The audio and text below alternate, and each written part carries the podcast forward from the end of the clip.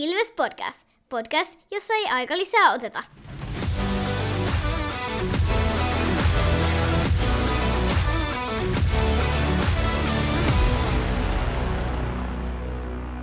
Morjes, morjes ja tervetuloa jälleen Ilves-podcastin pariin. Mun nimi on Tomi Kuusisto ja seuna, seurana täällä Technopolis studiossa ovat Santeri Kuusisto Morjesta. ja Markus Kosonen. No morjesta.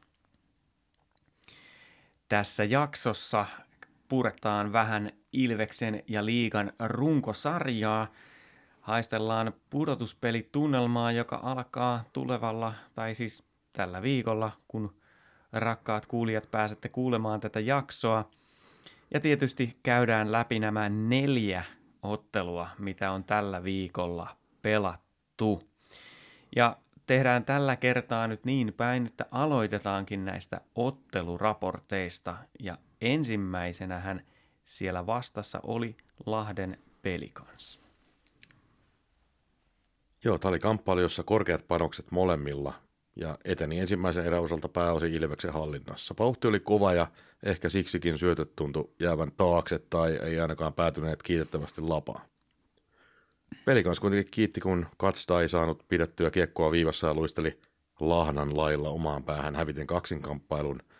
Ja sitten vielä Masiini siinä sukelsi väärään suuntaan, niin kotijoukkue sai aika helpohkosti 1-0 johtomaali.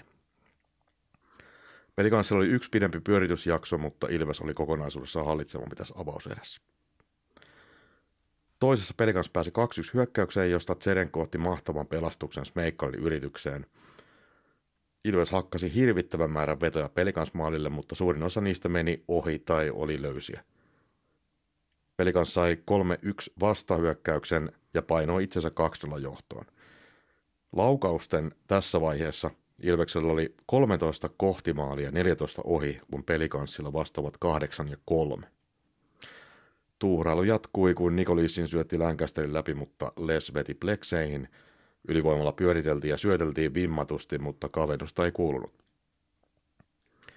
Sama jatkuu pelin loppuun, sillä laukaukset menivät ohi, jäivät blokkeihin, vaikka niitä sentään saatiin, mutta pelikanssin hyökkäys oli melko vähäistä – Baptista ampui tolppaan, mutta sitä lähemmäksi ei päästy ja Smeikkal iski vielä sitten loppulukemat 0-3 kaaneille. Peli kanssa ratkaisi pelin vastahyökkäykset, jossa meidän pitäisi olla niin kuin hyviä. Ilveksen syöttely ei oikein ollut laadukasta ja ei ollut maalipaikkojen laatukaan. Ja Ilves veti puolet 55 laukauksestaan ohi maalin. Joo, kyllä mulle jäi päällimmäisenä mieleen se, että nyt peli kanssa syötti Ilvekselle sen omaa lääkettä tässä pelissä, että voitti vastaiskuilla ja antoi Ilveksen pitää kiekkoa ja Ilves lauko paljon, mutta niin kuin Markus sanoi, niin ne vedot meni ohi eikä tullut edes hirveän hyviltä paikoilta keskimäärin, että kyllä, kyllä tavallaan peli kanssa syötti nyt just sitä omaa lääkettä Ilvekselle tässä. Nimenomaan, ja mulle päällimmäisenä jäi nimenomaan tämä tämä tehottomuus ja sitten se tuntuma siitä, että ei päästy sinne sota-alueelle, ei päästy kunnon paikoille, kun taas kun katsoo laukaisukarttaa, että vaikka pelikansilla niitä täppiä on siellä reilusti vähemmän, niin kaikki maalit tuli suoraan sitä maalin edestä, niin, tai nämä ratkaisevat maalit tuli sitä maalin edestä. Tietysti aina harmittaa se, kun tuntuu, että niin sellaisiin pieniin yksilövirheisiin se aina sitten mm. tuollaisessa pelissä kaatuu. Mutta jos sä teet nolla maalia, niin Joo, se on niin kuin pari asiaa, mikä siitä puuttuu ja mikä mun mielestä kieli samasta, samasta jutusta, niin on se, että suoraviivaisuutta kaivattaisiin, että meni, meni just semmoisen krippalailuksen siihen, että tyydyttiin vetäen kauempaa sen sijaan, että olisi haluttu päästä sinne lähemmäksi paremmalle paikoille. Ja sitten toinen just se, että tehtiin helppoja virheitä ja pelikanssa ei niin sanottuja oho-maaleja mm.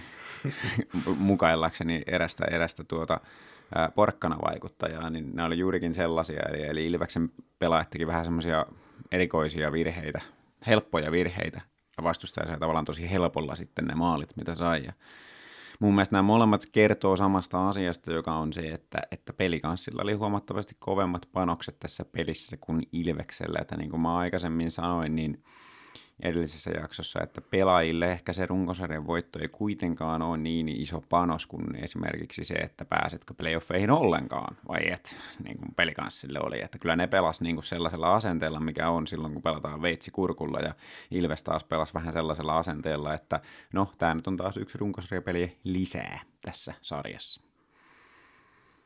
Ja tietysti tällaisissa pienimaalisissa otteluissa niin erikoistilanteet vois olla isossa roolissa, mutta tässä pelissä tuli varsin vähän jäähyjä, että Joo.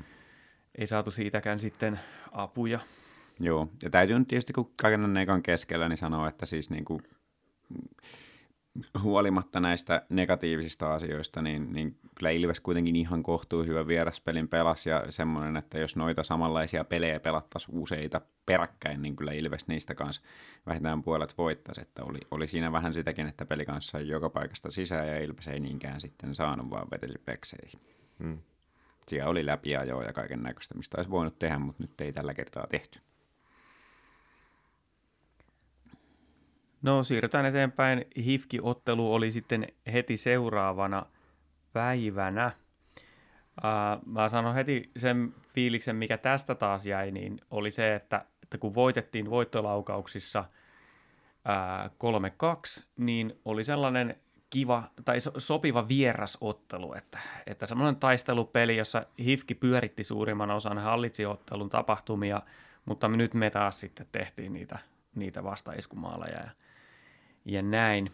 Ää, ottelun tapahtumista ää, se oli kyllä ihan kiva toi ensimmäinen maali. Sepökki käytti vähän fyysisyyttä ja päästiin sitten Baptiste ja Ikonen, Joona siis pääsi 2-1 hyökkäykseen ja onneksi Pappi päätti vetää y- itse, koska pelkään, että jos olisi syöttänyt, niin Joonalla ei ehkä sitten olisi välttämättä osunut, niin Pappi teki hyvin itselleen tyypillisen maalin, toi 1-0. Mutta se, mikä taas tästä jäi mieleen, oli se, että moneen kertaan fiilistelin sitä, että kuinka Joona hymyili todella leveästi siinä tuuletuksessa. todella, todella kannattaa mennä tsekkaamaan. Sitä ei usein näe. Hifkillä on erittäin vaarallinen ylivoimaliikan parhaita, ja sehän tietysti johtuu siitä, että niillä on se rosteri täynnä erittäin taitavia pelaajia, että jos niitä vastaan joutuu playereissa, niin kannattaa kyllä boksista pysyä ulkona. Emeli Suomella oli mahdollisuus oikeastaan niin kuin jälkikäteen ajateltuna ratkaista tämä peli, kun se sai rankkaria, pääsi vetämään, mutta taas niin kuin tämä, kun se veto osuu maalivahtiin eikä maali, mene maaliin, niin tulee sellainen fiilis, että aika väsynyt yritys oli. Ää, tokassa erässä oli, mä välillä mietin, että toi toinen, toisen erän pelaaminen vähän ärsyttää sillä kun nyt tässä pelissä se vaikutti siltä, että aika varovaisia oltiin, että ei haluttu antaa vastustajalle liian pitkiä pyörityksiä. Se oli aika tasainen erä sitten. Ja tota, sitten kolmannessa erässä, kun Ilves johti, niin 2-1, niin Elorinne pelasi, oliko tämä ensimmäinen peli pitkästä aikaa Elorinteellä?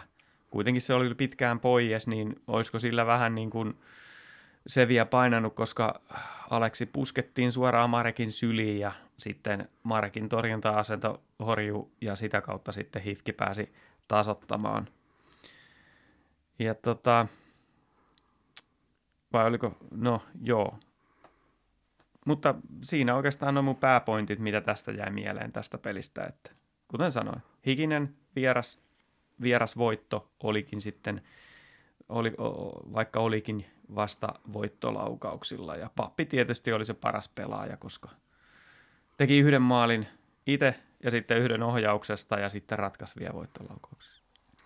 Kyllä joo, että tämä nyt oli aika peilikuva sitten tuosta pelikanspelistä siinä mielessä, että ja nyt ei sitten itse lauottu enempää tai oltu enempää paikoilla, mutta nyt oli se tarvittava suoraviivaisuus ja tappajan vaisto siinä hommassa, että, että tota, voitettiin kaksinkamppailuja ratkaisevassa paikoissa ja, ja tätä kautta annettiin, annettiin itsellemme mahdollisuus voittaa tämän pelin ja tällä kertaa voitettiin. Että kyllä mä sanoisin, että, että IFK oli vähän parempi keskimäärin tuossa pelissä, mutta, mutta näin meni tällä kertaa ja osa syy oli maalivahtipelissä sitten kuitenkin myös, että Ilveksellä oli aivan, aivan loistavaa pelaamista maalin suulla, niin se, se mahdollisti sitten sen voiton. Niin, no, muuten oli siis joo, siis maalin suullahan oli loistavaa pelaamista, mutta mm. siis sehän jäi sanomatta, että se yksi yksi tasotus, mikä tuli, ja se oli ylivoimamaali, niin Voi herranjestas. No siinä oli Eli kiku. se Markki Sähläs maalin takana olisi pitänyt pistää ränniin kiekko, mutta jäi sinne jotain sitten neppailee ja sitten Ifkin kaveri tuli ja pisti tyhjiin. Tähän on sanottava, että joo, Marekin virhe, mutta tässä on myös sanottava se, että minä en tiedä, mitä ovat sopineet puolustajien kanssa siitä, että kuka sanoo ja mitä sanoo, ja mitä jos ei kukaan sano mitään, niin mitä silloin tehdään.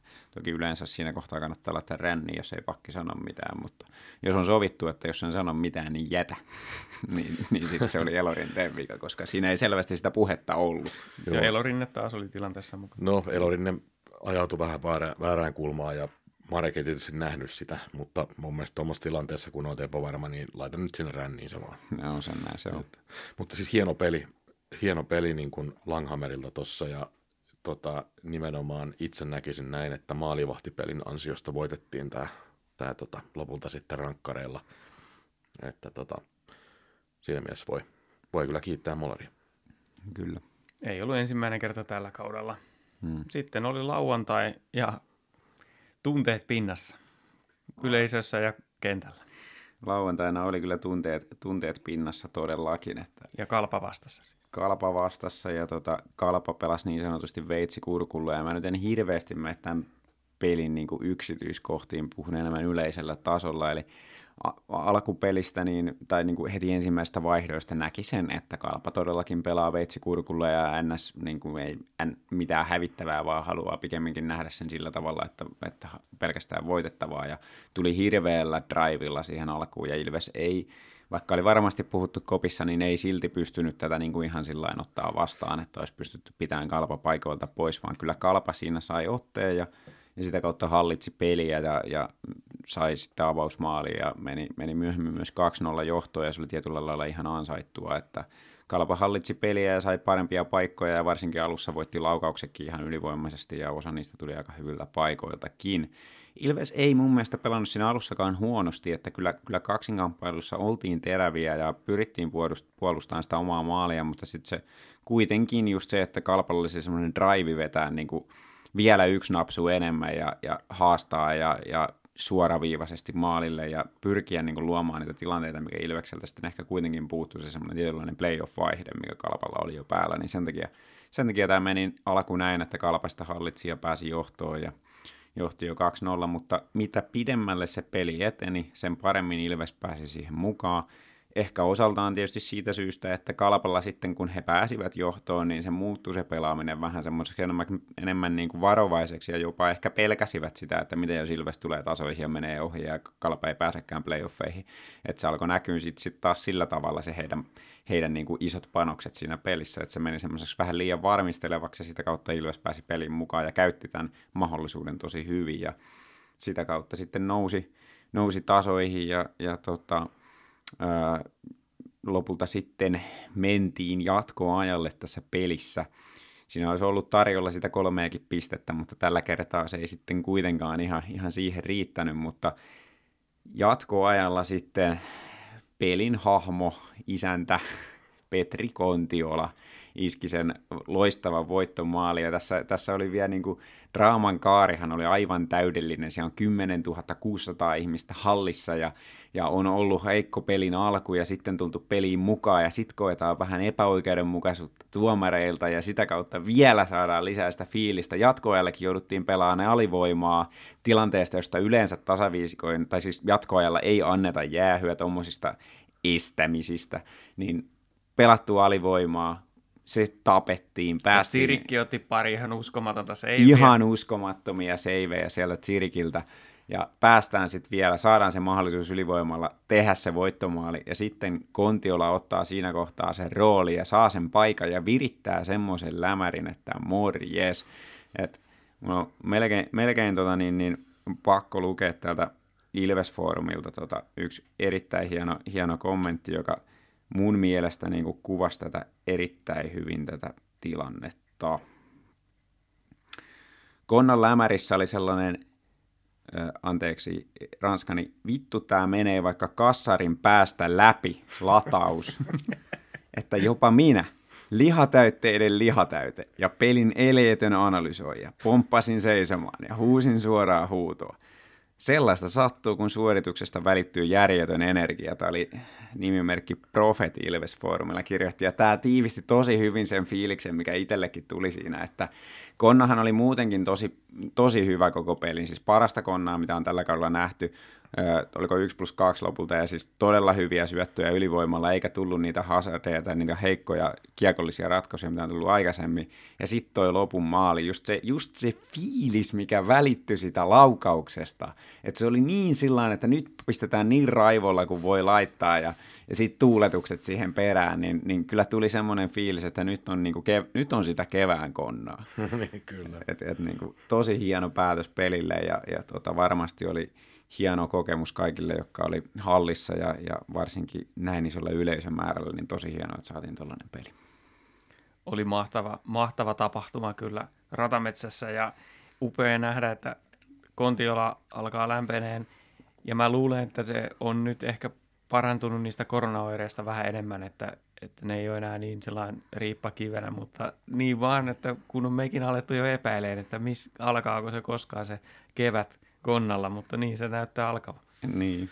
Niin, tässä pelissä oli just semmoinen, niin kuin, semmoinen ylivoimasyöttö, mitä voi niin kuin, odottaa ainoastaan vain muutamalta pelaajalta liikassa. Juu. Näin. Ja sitten Konnahan on aiemminkin näitä lämäreitä pilkutellut. Että mm, kauden mielessä... alussa varsinkin niin. Tapparaa vastaan pisti niin. vastaavanlaisen niin, lämäri. Kyllä siellä tietty viha on takana, takana kyllä, että millä se lähtee. Että siisti homma just, just tähän kevään kynnykselle toi, että Konnakin pääsi Kyllä, ja sillä siistiä just niin kuin, niin kuin, tuottaa niitä fiiliksiä itselle se, että mä oon tässä koko kauden vähän niin kuin sanonut tässä podcastissakin, että kyllä se konna sieltä vielä tulee, että kun kevät koittaa, niin se ylivoima alkaa maagisesti toimia ja ne syötöt alkaa napsua lapaa ja siitä tulee kevään mies. Mutta mitä tähän vaadittiin, niin oli se, että multa meni usko. no, tässä suurin piirtein viikko sitten, niin sellainen, että ei se vaan, ei se vaan, se on nyt liian vanha, mm. ei pysty enää, että se on nyt sitten niin ne aloitukset ja puolustuspeli, että, että, että puolustava se. sentteri, että ei vaan pysty enää ylivoimalle, että ei sitä kannata siellä ylivoimalle enää peluttaa, ihan turha laittaa sitä sinne ylivoimalle, ei tule mitään enää. Pakko niin, mun sitten sanoa tähän väliin se, se, että tosiaan puolisoni ilmoitti yhtenä aamuna, että puhuit sitten Kontilasta yöllä. no siinähän se varmaan olikin sitten se syy, että käänne tapahtui, että sä näit ennen unen tästä asiasta. No, ei, ollut, ei ollut niin hyvin ruususta palautetta kyllä, mitä oli kuuleman mukaan, mutta kuitenkin Kyllä. mielessä. Mutta just se, että, että usko oli jo mennyt, mutta, mutta nyt se, nyt se niin kuin alkaa heräilemään, että kyllä se sieltä vaan tulee. Ja sama sen ylivoiman kanssa sillä niin kuin muutenkin, että, että kyllä kun mä näen, että sinne laitetaan samaan ylivoimaan Suomea ja Kontiolaa ja Haapalaa, niin mä olin sillä että ei tässä ole mitään järkeä. Että mm. Nämä kaikki kaverit elää kiekosta ylivoimalla ja kukaan ei ole semmoinen suoraviivainen viimeistelijä, ei tästä tule tasan yhtään mitään. Mutta, mutta ne molemmat ylivoimamaalit toisaalta oli just sellaisia, että mitä nämä maestrot pystyy järjestämään, mm. että, että tyhjiin ne laitettiin molemmat. Tyhjiin ne laitettiin ja ylivoimaprosentti alkaa olemaan aika, aika kohtuullisilla lukemilla, jos katsotaan siitä hetkestä, kun Haapala tähän joukkueeseen liittyy, että kyllä se vaan näin menee, että Haapala tuli jengiä ja ylivoiman kondiksi. Hmm. ja sai, sai enemmän ylivoimia Ilvekselle. No niin, kyllä. Kyllä, kyllä mä niin kuin Markus täysin nostan sen, että minkä takia sä et Haapalasta on niin tykännyt, mutta ja, ja siis, että koska sillä ei ole sitä esimerkiksi Emeli Suomen kulmavääntöä ja hmm. tällaista, että se selvästi suhtautuu näihin fyysisiin tilanteisiin erittäin varovasti, mutta kyllä se mulle sopii, jos meidän ylivoima on liikan parasta, kun se on mukana, niin käy. Kyllä, mäkin voin sen hyväksyä, mutta, mutta sillä, että Kynsi voi, hampain. Voi olla, että joku vielä puhuu Haapalastakin. Kyllä. Mutta sitten tänään oli, tänään oli kanssa ottelu, koti, viimeinen kotiottelu tältä kaudelta, Ilves Sport. Kyllä. Ekassa erässä vauhti ei ollut ihan kalpopelin tasolla, mutta Ilves otti tällä kertaa 1-0 johdon Stretsi Anttilan liipastua vastahyökkäyksen päätteeksi Laatan holviin. Erä päästiin näissä lukemissa paketoimaan sportin melko sieluttomista yrityksistä huolimatta. Toisen erän kilvoittelu oli varsin nuhjuinen, kummallekaan ei oikein tarjoutunut erityisiä maalipaikkoja. Myrrä otti erän puolivälin tienoilla harvinaisen aikalisä ja ruiskutti synttäreidensä kunniaksi lastin mielipiteitä joukkueelle ja sen johdosta Ilves kuristi puolustuspeliään parempaan suuntaan. Kolmannessa Sport tasoitti Heskan viivavedolla ylivoimalla, joten vaikea ottelu muodostui tästäkin. Tuskan tuoksu leijaili jo ilmassa, mutta Haapala sai irrotettua mailansa maalin edustalla ja Lempäälän pojat ottivat tässä ohjakset taas Ilveksen kouriin 2-1. Ja tämä lopulta riitti, sillä vaikka Sport sai ilman maalivahtia paha painetta, ei Kiekko Ilveksen maali enää löytänyt ja tästä sitten nihkeä kotivoitto 2-1. Olien korsi runkosarjan voittoon on vielä olemassa. Joo, olihan toisilla niin kuin mun mielestä parempaa Ilvestä kuin mitä on tässä viime viikkoina nähty. Ei silti niin kuin ihan, ihan sitä parasta mahdollista. Että pikkasen oli semmoisia hetkiä, kun meni, meni vähän neppailuksi, varsinkin kun johettiin peliä pitkään yhdellä maalilla, niin siinä olisi toivonut semmoista niin sanottua Tamin lanseeraamaa killer instinctia, että, että olisi ollut semmoinen fiilis, että nyt tämä peli pistetään pakettiin, mutta ei ollut. Ja sitä kautta tarjottiin sitten tavallaan sportille mahdollisuus tulla siihen peliin mukaan, ja niinhän ne sitten tulikin, mutta onne, onneksi tuosta nyt sitten lopulta se kolme pistettä otettiin, että säilytettiin se mahdollisuus sinne kärkipaikkaan, ja ennen kaikkea mun mielestä kaikkein isoin juttu olisi se, että oltaisiin kahden parhaan joukossa tämän runkosarjan päätteeksi, koska silloin saataisiin pudotuspelien ensimmäiselle kierrokselle eli puolivälieriin vastaan tota, semmoinen joukkue, joka on vähän väsyneempi, koska ne on joutunut pelaamaan ne sääli-playoffsit siinä hyvin tiukalla aikataululla ennen puolivälierien alkua, niin sen takia olisi hyvä olla kahden parhaan joukossa, ja jos nyt sitten voitetaan sport siinä viimeisessä pelissä, niin sitten ollaan vähintään kakkosia riippumatta muiden otteluiden tuloksista. Hmm. Se tiukille menee, tiukille menee. Jännä ja paikka. To, mulle tuli tämän sporttipelin aikaan mieleen, että kun sportti on ollut todella vaikea vastustaa, niin onko, onko tämä vaasalaisjoukkue nyt tarjonnut sitten pudotuspelejä varten muille piirustukset siihen, että miten Ilves voitetaan? Niin, se jää nähtäväksi, että tietyllä lailla Sport on pelannut semmoista suhteellisen nihilististä puolustus edellä taktiikkaa, jossa ei pyritäkään mihinkään kiekon hallintaa, ja jollain laillahan se toimii Ilvestä vastaan suhteellisen hyvin, koska Ilveksen ensimmäinen teesi on just ne vastahyökkäykset, ja jos vastustaja ei koskaan pidä kiekkoa yhtään enempää kuin tarvitsisi, eikä ota mitään riskejä, niin silloin niitä vastaiskuja ei kauheasti saada. Tänäänkin kuitenkin tehtiin sporttia maali, vastaan maali vastaiskusta, mutta... Ja oli meillä siis puolittaisia tai kokonaisia läpiajojakin siellä pari-kolme kappaletta. Että. Joo, kyllä mä just olisin taipuvainen sille linjalle kuitenkin, että ei niitä voi kuitenkaan jääkiekossa täysin välttää niitä vastaiskuja, että jos sä pelkästään heität norsukiekkoa omalta puolustusalueelta tai hyökkäysalueelle, niin sitten ei tule vastaiskuja, mutta et sä kyllä yhtään maaliakaan sillä pelillä tee, että, että siinä mielessä niin en uske, että ihan, ihan niin kuin täysin pystyy Ilvestä eliminoimaan, mutta kyllä siellä on juttuja, nyansseja, mitä voi muut joukkueet ottaa käyttöön, varsinkin siinä ensimmäisellä kierroksella, kun tulee vastaan joukkueita, jotka, jotka on tavallaan altavastaajia Ilvestä vastaan selvästi, niin he voi ottaa tämmöisen altavastaaja taktiikan ja apinoida vähän sieltä sportilta, että miten he on tämmöistä altavastaaja asetelmaa Ilvestä vastaan tällä kaudella pelannut. Kyllä. Osa joukkueista on semmoisia, jotka siihen kykenee, mutta ei ehkä ihan kaikki, mitkä vastaan voisivat tulla. Kyllä. Tässä vaiheessa muistetaan kuulijoita. Kiitoksia Torski-nimimerkille tuosta intro-replasta. Että me ei todellakaan aikallisia oteta, mutta kyllähän toi nyt tietyllä tavalla uutisosio voisi mennä tämä myrrän ottamaan aikallisia tuossa sporttipelissä, että, että mä en ihan omaa uutisosio sille viittin ottaa, mutta kyllähän se, se oli hauska olla hallissa, kun myrrä otti aikalisän, niin se sai taputukset. Mm. Uploadit siihen. kyllä. No, siinä oli varmaan vähän tällaista noin, niin kuin, että miksi se aikalisä otettiin, niin kyllä siinä oli nyt sitä, että myrrä haluaa, niin kuin, että nyt, nyt sitten joka jätkä että pudotuspelit on ovella, että nyt, nyt pitää sitten niin kuin olla se kulmahammas esillä, ja ei ollut, niin sitten otettiin aikalisä. Ja elekieli oli aika vihanen kyllä. Että... Niin just tämä, siis niin kuin, että nyt oli se niin kuin pumppu niin kaksin käsin käytössä kuin voi olla, että nyt sitä energiaa pumpattiin siihen jengiin. Toinen uutinen, mikä tällä viikolla ihan oikeasti tapahtui, oli se, että Ilves varmisti jälleen kerran CHL-paikkansa jos se liiga nyt sitten alkaa ensi syksynä taas, niin nyt olemme mukana. Ja laitoinpa kysymyksen Twitteriin, että mitä mieltä ollaan, niin 149 ääntä annettiin ja 90 9, ei kun 88,6 prosenttia on että hyvä juttu tai vähintään ihan jees. Ja jopa 43,6 prosenttia on, että upeeta, reissua pukkaa. Mm-hmm.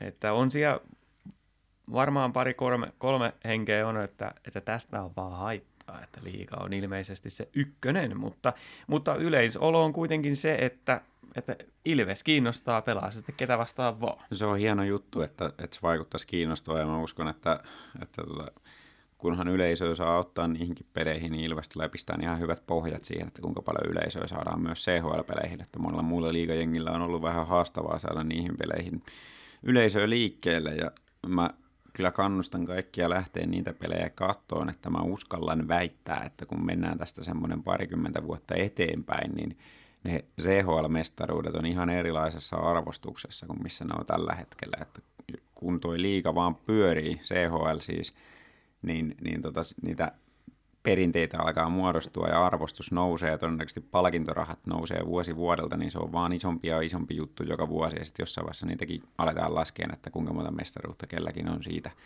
kaikkea himoitsevasta Euroopan suurimman seuran tittelistä. Niin, no jos on mestarin li- liiga jalkapallossa, niin sehän on aika, aika semmoinen niin iso juttu. Juurikin mutta näin. Jääkiekossa se ei vielä ole sitä, mutta yksi, mikä on tosi mielenkiintoinen tuossa, että just toi, että lähdetään katsomaan niitä pelejä muihin maihin, ja sitten vaikkapa tämä nyt, että kun Rögle voitti tämän CHL nyt tänä vuonna, niin katsoa millainen hegemonia siellä kotihallissa on, Joo. niin myöskin tämä kulttuuri, sitä kautta se hoki kannattajakulttuuri niin leviää ja saadaan uusia virikkeitä ja halutaan ehkä tehdä jotain paremminkin, joka Joo, kyllä. Röglen tapauksessa on aika haastavaa jopa. Siellä on rima jo suht korkealla, mutta siitä aina lähdetään parantamaan. Kyllä, kyllä, kyllä, se on just näin. Et se, se, on ihan hyvä, että tietyllä tavalla, että läpyttimet ei niin kuin voittanut kuitenkaan tuota Rögleä. Mutta kuitenkin, joo, siis ja tietty yksi niin kuin tavallaan se negatiivinen kanta siinä on, että, että pelataan keskellä kautta tämmöisiä tämmöisiä pelejä, missä voi tulla loukkaantumisia, mikä rasittaa ja on matkustamista ja näin, mutta tämähän on just sitä, mitä Ilves on niin kuin strategiassaan hakenut, että tämmöinen mm. niin eurooppalainen jääkiekkoseura ja siis mikä ettei, kun ollaan jo Tampereen kovin jääkiekkoseura ja sitten ehkä kohta jopa Suomen, niin siinähän on Se selvä on se, seuraava, kyllä. Askel, askel askeleelta mennään sinne ylös asti. No kyllä tämä nyt ihan oikeasti on alkanut tuntua siltä katsoa noita yleisömääriä. Käy ratamettässä katsomaan pelejä, minkälaiset puitteet meillä on, alkusout, mikä, mikä meininki, paljon yleisöä, menestytään. Nyt ollaan niin kuin nousemassa sille seuraavalle tasolle, niin kyllähän se tarkoittaa sitä, että meidän täytyy ajatella tätä kansainvälisenä, kansainvälisenä huippuseurana. Niin, ja sitten pitää tavoitella, niin kuin Ilves varmasti tavoittelee, sellaista ottelutapahtumaa, jota halutaan tulla katsoa myös niin kuin ulkomailta turistinähtävyytenä. Mm. Et samalla Kyllä. lailla kuin Englantiin tai Saksaan lähdetään katsoa jalkapalloa, niin Suomeen ja Tampereelle lähdetään, nimenomaan Tampereelle lähdetään katsoa jääkiekkoa. Joo, ja toi keskusta sijainti areenalla on aika iso osa sitä. Jees, kiitoksia kaikille äänestäneille ja twiittiä kommentoineille. Tämä on tosi siistiä auttaa meille, meitä kyllä näkyvyydessä ja kiva, että herättää keskustelua ja ajatuksia. Jos teille tulee jotain mieleen, jota mistä, mitä voisi kysyä, niin vinkakkaa meille tai sitten laittakaa itse äänestystä, niin mekin voidaan jakaa ja saadaan keskustelua, keskustelulle enemmän vettä myllyyn. Sitten semmoinen ihan noin käytännön vinkki. Itse en ole käyttänyt Spotifyta podcastien kuunteluun, mutta sattuneesta syystä tiedämme, että te kuulijat käytätte Spotifyta podcastimme kuunteluun, niin laittakaa siinä on semmoinen kello viime syksystä lähtien, siinä on Spotify sellainen ominaisuus, että voi laittaa sellaisen kellon, kellonappulan päälle, niin se sitten ilmoittaa aina, kun meiltä tulee uusi jakso. Kilikilikello. Liikilikello, kyllä. Ja se on erityisen tärkeää nyt, kun pudotuspelit alkaa, koska meidän julkaisurytmi tulee olemaan erilainen kuin tähän asti. Eli koska me julkaisemme, seuraava jakso äänitetään lauantaina, joten se tulee sitten sunnuntaina pihalle. Ja sitten sitä seuraavasta jaksosta ei osatakaan tarkalleen sanoa, koska ajat, meidän ajatus olisi, että aina pudotuspelisarjojen välissä – ää, julkaistaan, ja sehän riippuu sitten ja sen sarjan pituudesta, että missä kohtaa meidän pitää saada se jakso ulos. Kyllä, eikä täysin suljeta pois sitäkään, että saattaisi siinä välissäkin jotain hassua tulla jossain kohtaa. Katsotaan sitä, tuleeko sitten, mutta että kannattaa pistää kellokuvaketta käydä painamassa, niin sitten ainakaan ei mene ohi, kun tulee jaksoja, jos on tullakseen.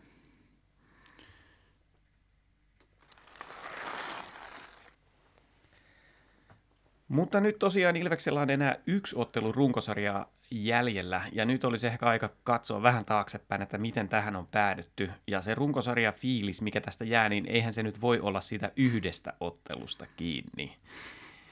Niin, koska viime vuonnahan se vähän niin kuin oli historiaa jäi, että me tultiin, oltiinko me kahdeksan siellä, niin, se oli pisteen päässä juu. se neljäs sija, niin voi veljet.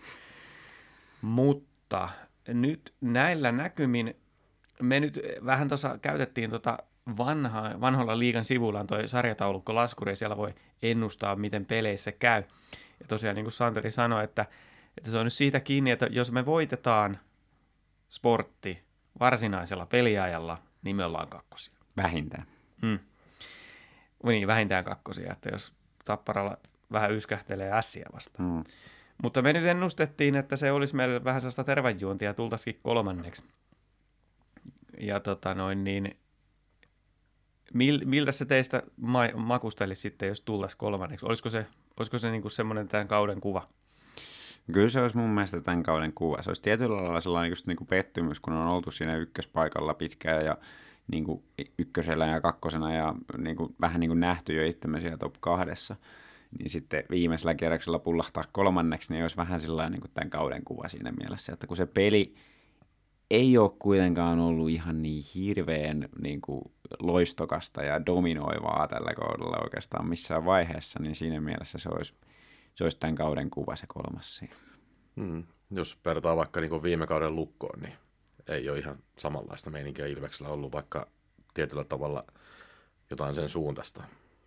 Mutta täytyy kyllä sanoa, että ei ole kyllä millään muullakaan joukkueella ollut, että ei, ei siellä kauhean dominoivaa esitystä ole nähty, että Tappara on nyt painanut rutiinilla siihen kärkipaikalle tällä hetkellä, ei se vieläkään varma ole, mutta jos ne ässät kairaa, niin sitten ne on ykkösiä. Ja se on nimenomaan semmoinen rutiini, rutiinisuoritus niiltä, että ei, ei ole mitenkään dominoivaa ollut heidänkään esitys, että, että se on ehkä mahdollistanut tämän, että runkosarjan piikkipaikkakin on vielä mahdollista Ilvekselle tässä ennen viimeistä peliä, vaikka ei ole ihan hirveän hyviä edes oltu.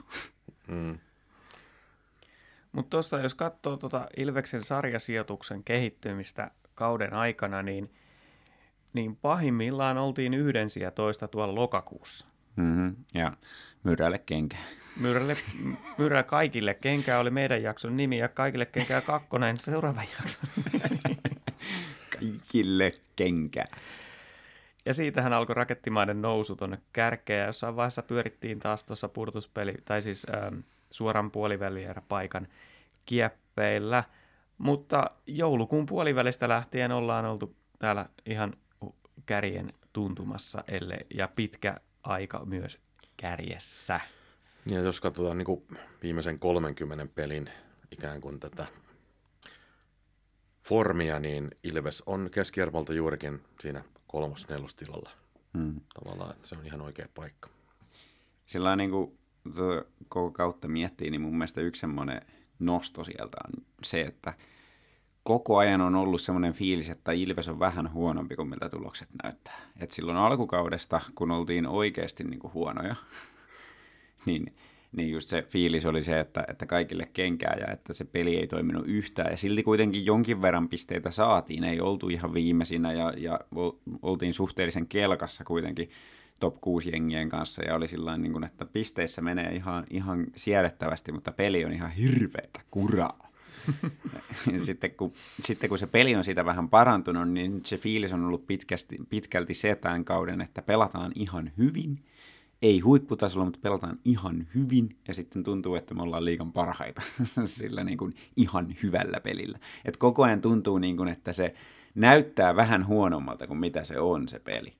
Ja mä ehkä sanoisin, että tässä on jossain määrin kyse Ilveksen pelitavasta ja siitä, että meidän silmä on harjaantunut katsomaan semmoista tietyn jääkiekkoa, missä suomalaista traditiota, missä hallitaan kiekkoa ja lähdetään viivelähdöillä ja, ja luodaan maalipaikkoja myös sieltä kulmapelin kautta ja tämmöisellä niin kuin, semmoisella näennäisellä hallinnalla myös mennään. Niin kun Ilveksellä ei ole ollut sitä, vaan pelejä on voitettu just niin kuin IFK voitettiin nytten, että, että pelataan tiivistä puolustuspeliä ja isketään vastaan, niin sitten se ei ole ehkä tuntunut siltä, että me dominoidaan niitä pelejä. Kyllä mulla on tällä, tällä kaudella sillä mennyt usko äh, rapistunut siihen maalin odottama tilastoon. Kun se oli jo aikaisemmilla kausilla oli sillä että tuntui, että aina hävitään se maalin odottama ja silti voitetaan se peli.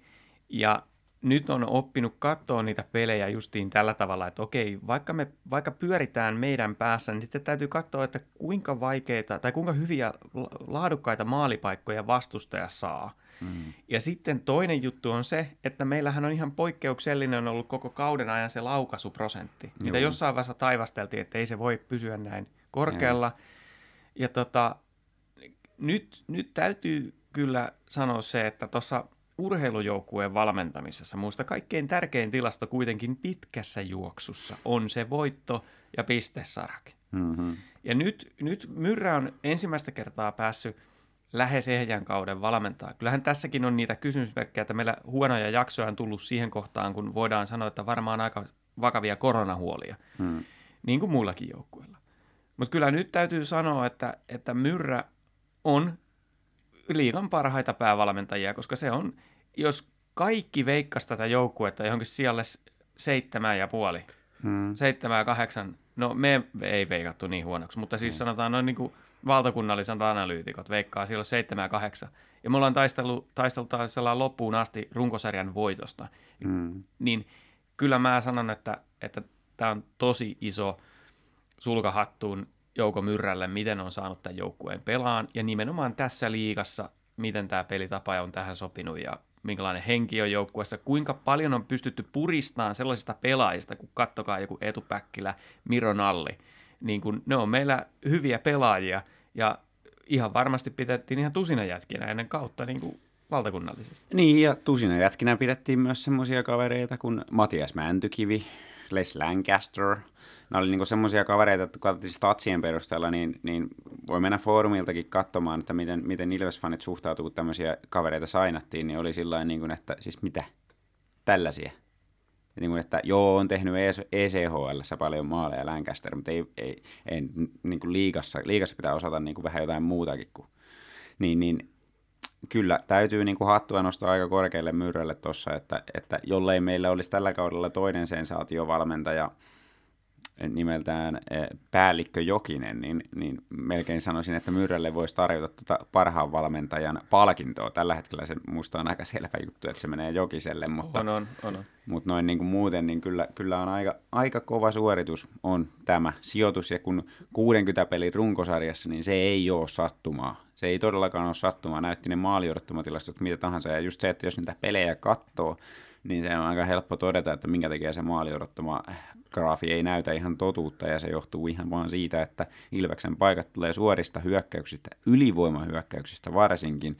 Laukaisukartassa se veto näyttää ihan samalta, oli se sitten 2-1 hyökkäys tai epämääräinen ropellus jostain, jostain häiritystä tilanteesta pitkän pyörityksen jälkeen, mutta sitä 2-1 hyökkäyksestä se maalin tekeminen on paljon todennäköisempää, koska maalivahti on poikittaisliikkeessä ja lautaan suoraa syötöstä. Näitä ei tilastosta näe.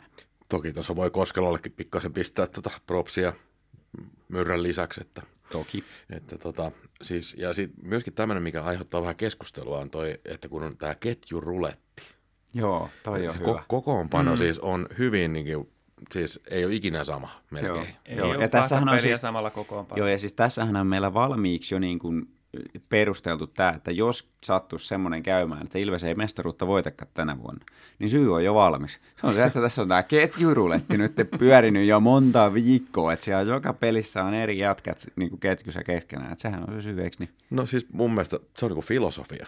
Siis mm. tavallaan, että kun meillä on tämmöinen vähän poikkeuksellinen pelitapa, niin me halutaan, että kaikki pelaajat pystyy pelaamaan sitä, ja se ei ole niin ketjuun sidonnainen. Toki meillä on klikkejä, mitä pitää mm. pitää kiinni, mutta siitä, että sitä voi niin kuvitella myöskin niin, että kun ollaan tällä vähän poikkeuksellisesti lä- lähdetty valitsemaan tämmöinen pelitapa, niin myöskin niin kuin jokaisen hyökkääjän tai puolustajan pitää ansaita se paikka pelaamalla sitä pelitapaa, mitä odotetaan. Ja se, että ketjut elää, niin se antaa myöskin semmoisen ikään kuin viestin myöskin niille pelaajille. Niin, että se on ihan sama, kenet tuohon laitetaan laita hyökkäjäksi, niin se pelitapa toimii. Se niin sä se tiedät viesti. oman sen roo- o- roolisi, Mm. riippumatta siitä, kenen kanssa sä sitä toteutat. Mm. Kyllä.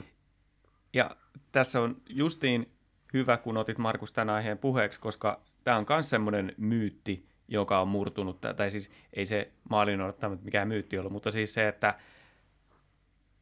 ei sillä ole niin paljon merkitystä sillä ketjusapluunalla, aina, että ainakaan aina. Että se ei ole mikään semmoinen, että ihan varmasti kun meet noilta urheilijalta kysyy, niin onko siitä hyötyä, että sulla on aina samat ketjukaverit, niin se vastaus on, no onhan siinä, kun vähän oppii ne tavat ja oppii, miten se kaveri liikkuu ja näin, niin no Myrrä on todistanut tällä kaudella, että, että on muita asioita selkeästi, jotka on tärkeämpiä. Mm. Ja sen haluan nostaa tässä, että koska meidän joukkue on rakennettu sillä tavalla, että meillä on se luisteluvoima on erittäin korkealla tasolla, aika tasaisesti peru, peluutetaan neljää ketjua, ympär, niin kuin läpi, no silloin kun tuntuu, että menee huonosti, niin sitten aletaan vikassa taas Mm. mm. vaihteleen ketjuja, ehkä tiivistää näin, mutta, mutta tota noin, niin, Suomi joka toista vaihtoa. niin, pyritään peluuttaan sitä neljää ketjua, niin nyt sitten, kun runkosarja lähenee loppuaan, niin on kierrätetty sitä kokoonpanoa todella Mm. voimakkaalla kädellä. Niin, Ihan ennen näkemättömällä tavalla Kyllä. tässä vaiheessa sarjaa. kun Koskela on hommannut niin paljon lisää äijää sinne, niin ihan selvästi mun mielestä haetaan sitä, että ollaan tuorella jalalla sitten myös playereissa. Kyllä. Että ei, ei rasiteta niitä avainjätkiä liikaa tässä, paitsi Suomeen, mm. sitä voi rasittaa Mm. mm. vaikka kuinka paljon. Se kulma jaksaa. Niin, se on sanonut, että se, se ei tarvi ylimääräisiä lepopäiviä. Ei. Se yötkin mieluiten pelaisi. Onko tämä, tuli, sanoiko sun puolissa tämän? Mutta tota noin, niin tässä on ihan, niin kuin, there's a method to the madness, niin kuin. Mm. Ihan selvä tämmöinen ajatusmalli tässä näin. Se nähdään, mihin se kantaa pudotuspeleissä. Mutta runkosarja, kun siis siitä nyt puhutaan, niin se on toiminut. Kyllä, On Kyllä. toiminut tämä tyyli. kyllä. Ketjut on pyörinyt ja se on, se on todella mielenkiintoista nähdä, että paljonko Ilves kierrättää pelaajia playoffeissa. Että jos, varsinkin silloin, kun on todella tiivis ottelutahti. Että jos menee joku sarja seitsemänteen peliin ja sitten voitetaan ja sitten seuraava sarja alkaa tyyliin seuraavana päivänä, niin harrastetaanko sitä kierrätystä vai ei? Kun siinä on, kun siinä on nämä kaksi filosofiaa vastakkain, eli se amerikkalainen voittanutta joukkuetta ei vaihdeta. Ja kun mä oon kuitenkin ollut näkevinäni tämän myös tässä myrreläisessä tavassa, että silloin kun pelataan hyvin, ja jos se ei ole etukäteen päätetty, että no niin, nämä te jätkät pelaatte tässä perjantain pelissä ja te lauantain pelissä, niin tyypillisesti kuitenkin se voittava joukkue saa jatkaa. Ja se on aika korkea kynnys playoffeissa, jos sä voitat pelin, niin lähtee vaihtamaan sieltä enemmän kuin yhden pelaajan siitä rosterista.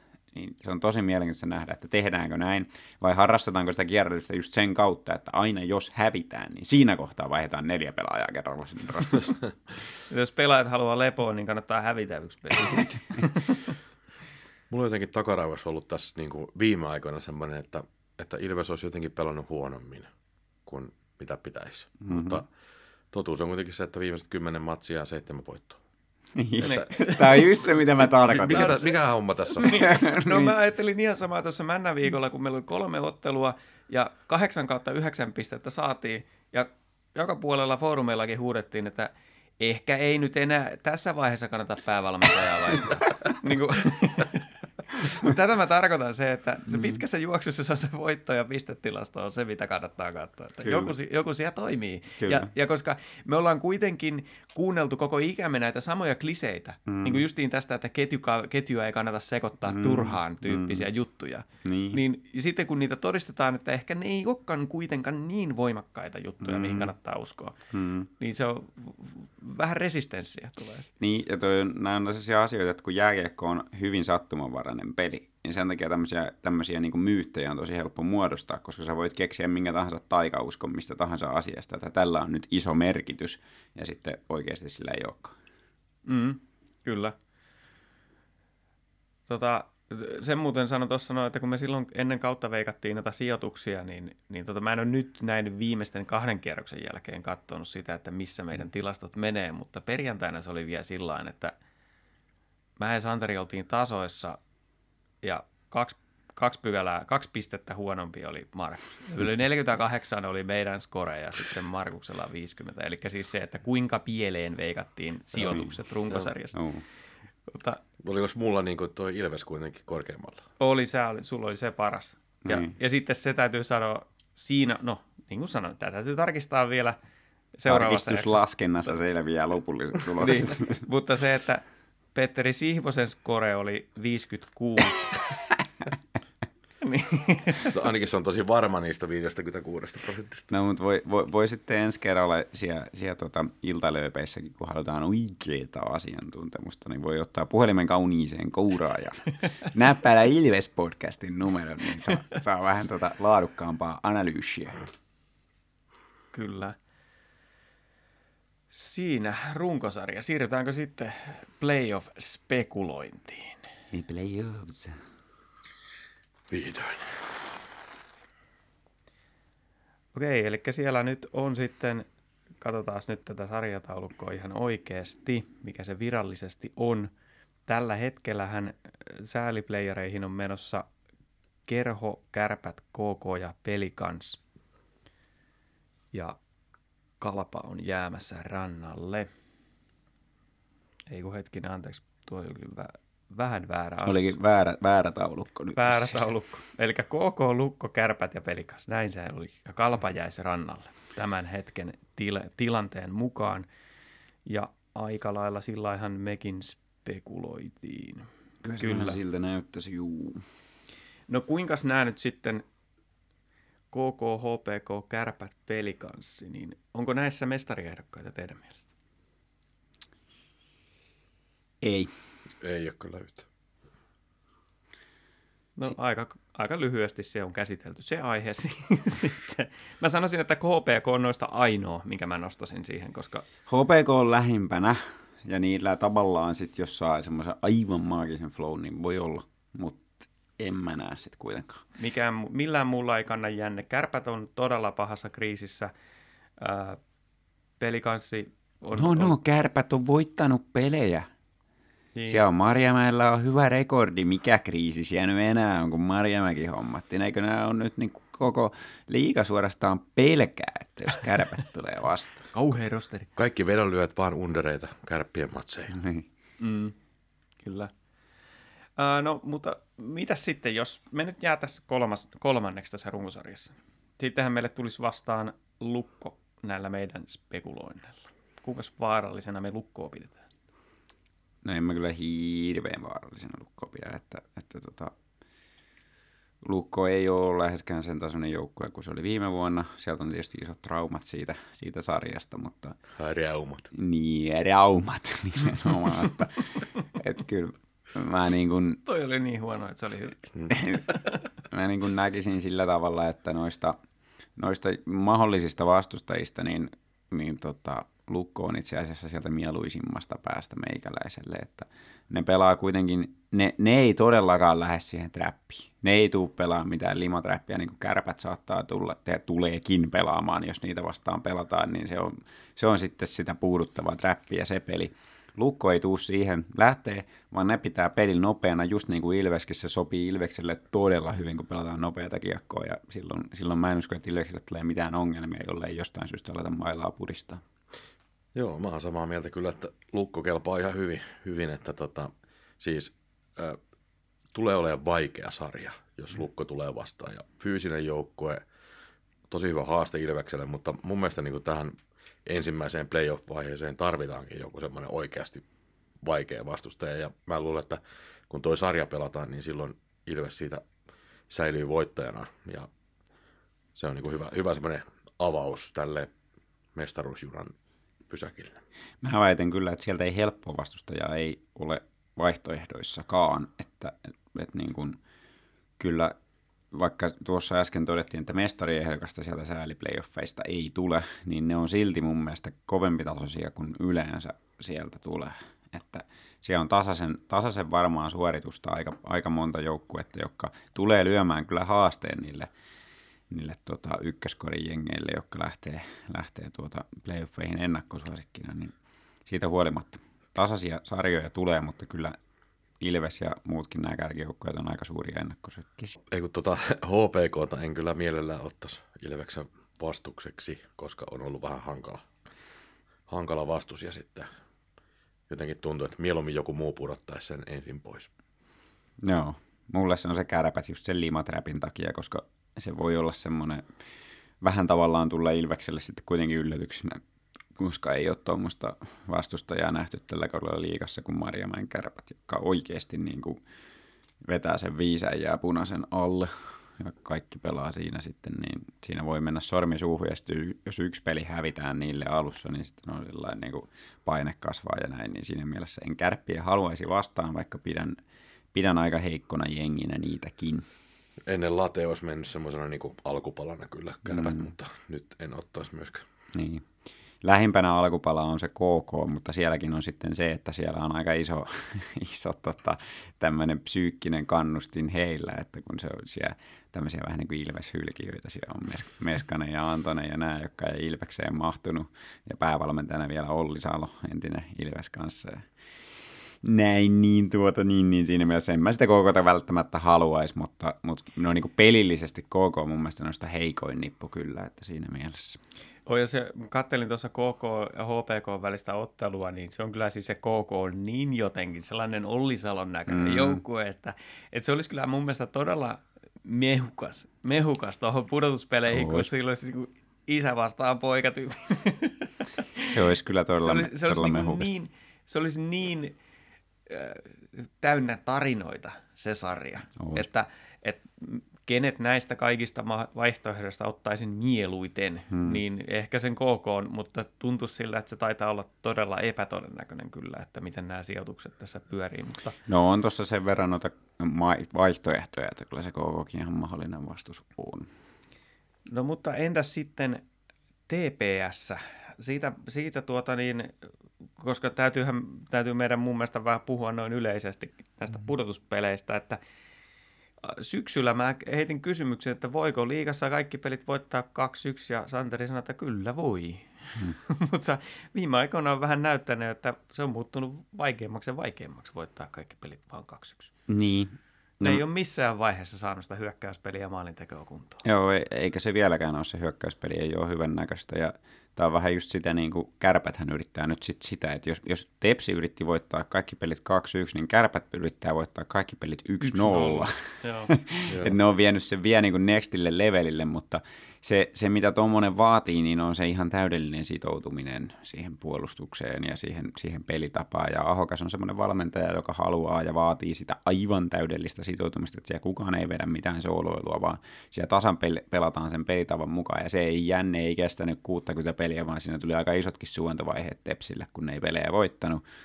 Mutta nyt kun kevät taas koittaa ja millään muulla ei ole pelaajille väliä kuin sillä, että voitetaan, niin se sitoutuminen yhtäkkiä alkaa sieltä löytyä. Ja kyllä mä sitä myöten näen niin kuin Tepsin ihan potentiaalisena mitalikandidaattina tuossa myös tämän kärkikolmikon takana. Joo, kyllä mä niin kuin Tepsin voisin Ilveksen vastukseksi ottaa, mutta toki, toki Ahokas on hyvä valmentaja, että, että niin kuin ei se, ei se sillä niin kuin näissä playeripeleissä tulee kuitenkin se valmennus vielä enemmän esille silloin, kun on sarjoja ja pystytään ikään kuin reagoimaan siihen, mitä vastustaja tekee. Ja Ahokkaan Tepsi on juurikin näitä joukkueita, ja. jotka vois muuttaa pelitapaansa sen suhteen, että ne kontraa jotenkin Ilveksen tekemistä vähän Kyllä. sportin esimerkin mukaisesti.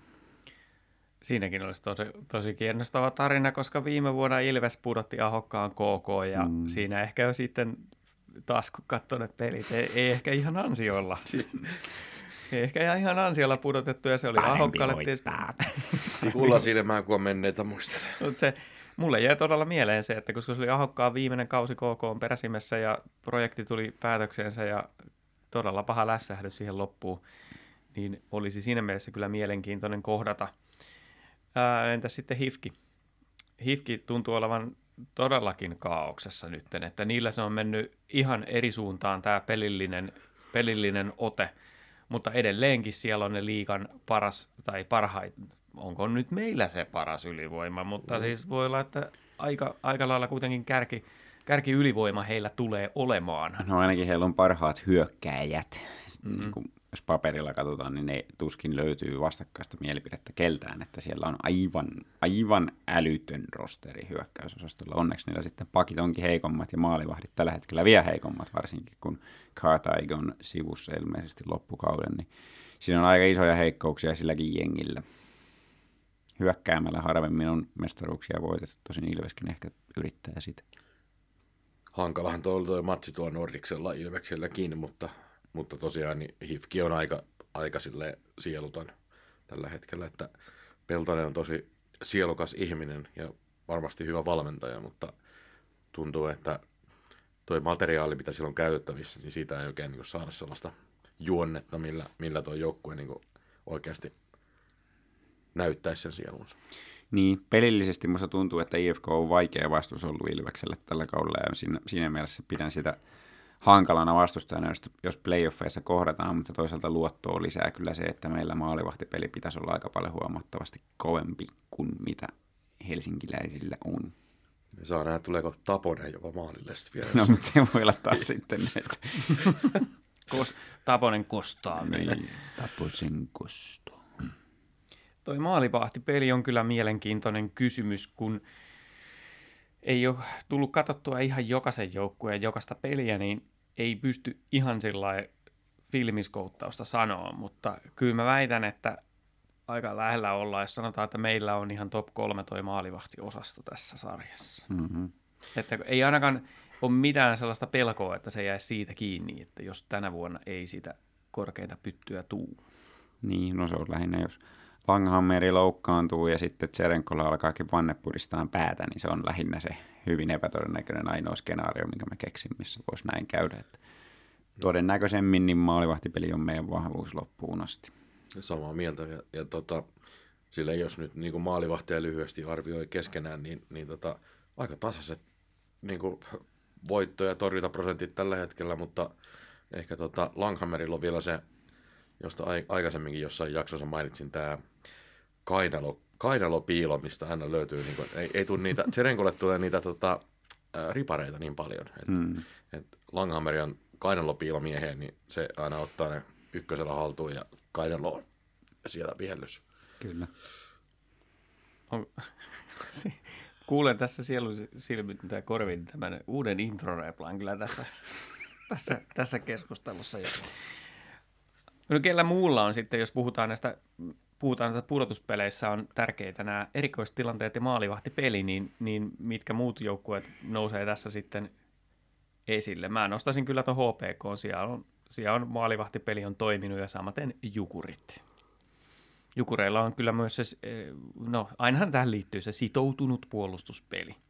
Kun taas sellaisia, mitä mä sanoisin, että voi, voi tulla käydä kylmät niin sanotusti, niin on toi tappara on semmoinen, mihin en kyllä luota kyllä sekuntiakaan. Mm.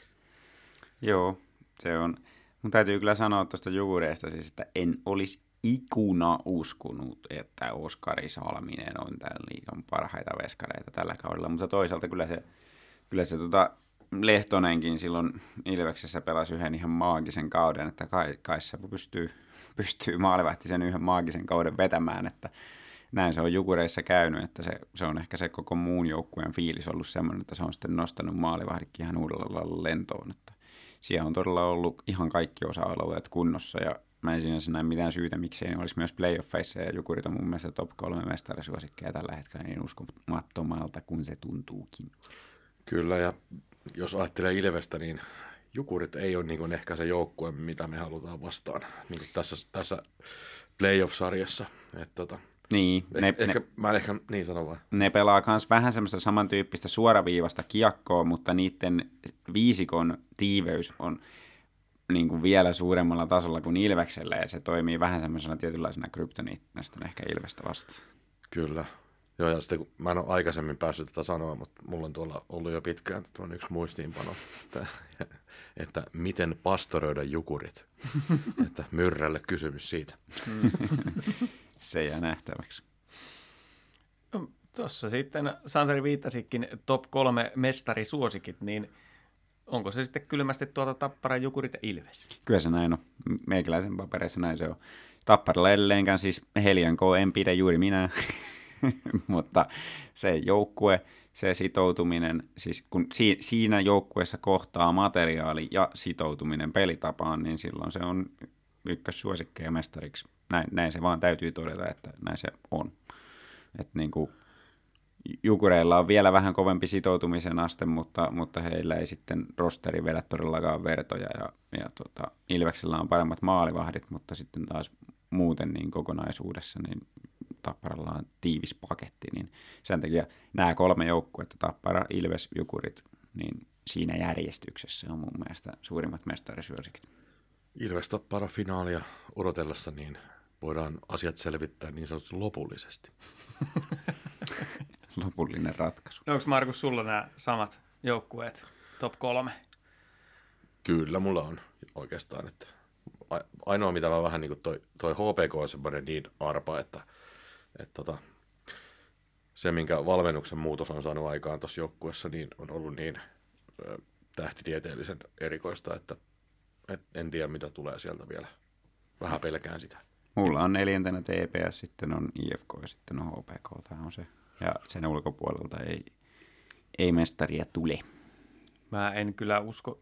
Mä siis ostan Tappara, Jukurit, Ilves, se on mullakin top kolme, mutta sitten näiden ulkopuolelta niin ei kyllä, en, en jaksa uskoa, että Tepsi, Tepsi pystyy, Hifki on aika sekasin, että mulla on se HPK on sitten neljäs. Joo. Mulla neljäntenä, että Pikkarainen on saanut sen toimia ja sitten, sitten luottoon siihen maalivahtipeliin siellä on. Se on aika hyvällä mallilla, niin mulla on yksinkertainen kaveri, mä ajattelen vaan näitä. Kyllä. Sellaista. Olikohan tämä tässä? Eiköhän me näillä mennä niin sanotusti. Katsotaan tuosta, niin no tunnin verranhan tässä on turistu. Hmm. Se on ihan hyvä ennakkojakso, niin katsotaan sitten taas seuraavassa jaksossa, että mitä siihen saadaan kasaan. Oi veljet, eli se on sitten lauantaina, tulee äänitys ja se äänitys on lauantaina ja jakso pihalle sitten sunnuntaina. Ja silloin tiedetään, ketä vastaan pelataan ensimmäinen kierros, niin varmaan siitä sitten jauhamme. Kyllä, päästään pureutuun kunnolla. Hmm. Ei vitsi, kyllä nyt kutkuttaa. Kyllä kevät on Ilves-fanin parasta aikaa. Tätä varten me ollaan tehty tätä neljä vuotta. Ei vitsi, pääsit sanoa, pääsit sanoa. No niin, tämä oli Ilves Podcast ja seurana täällä Teknopolis studiossa olivat Santeri Kuusisto. sekä Markus Kosonen. morjes, morjes.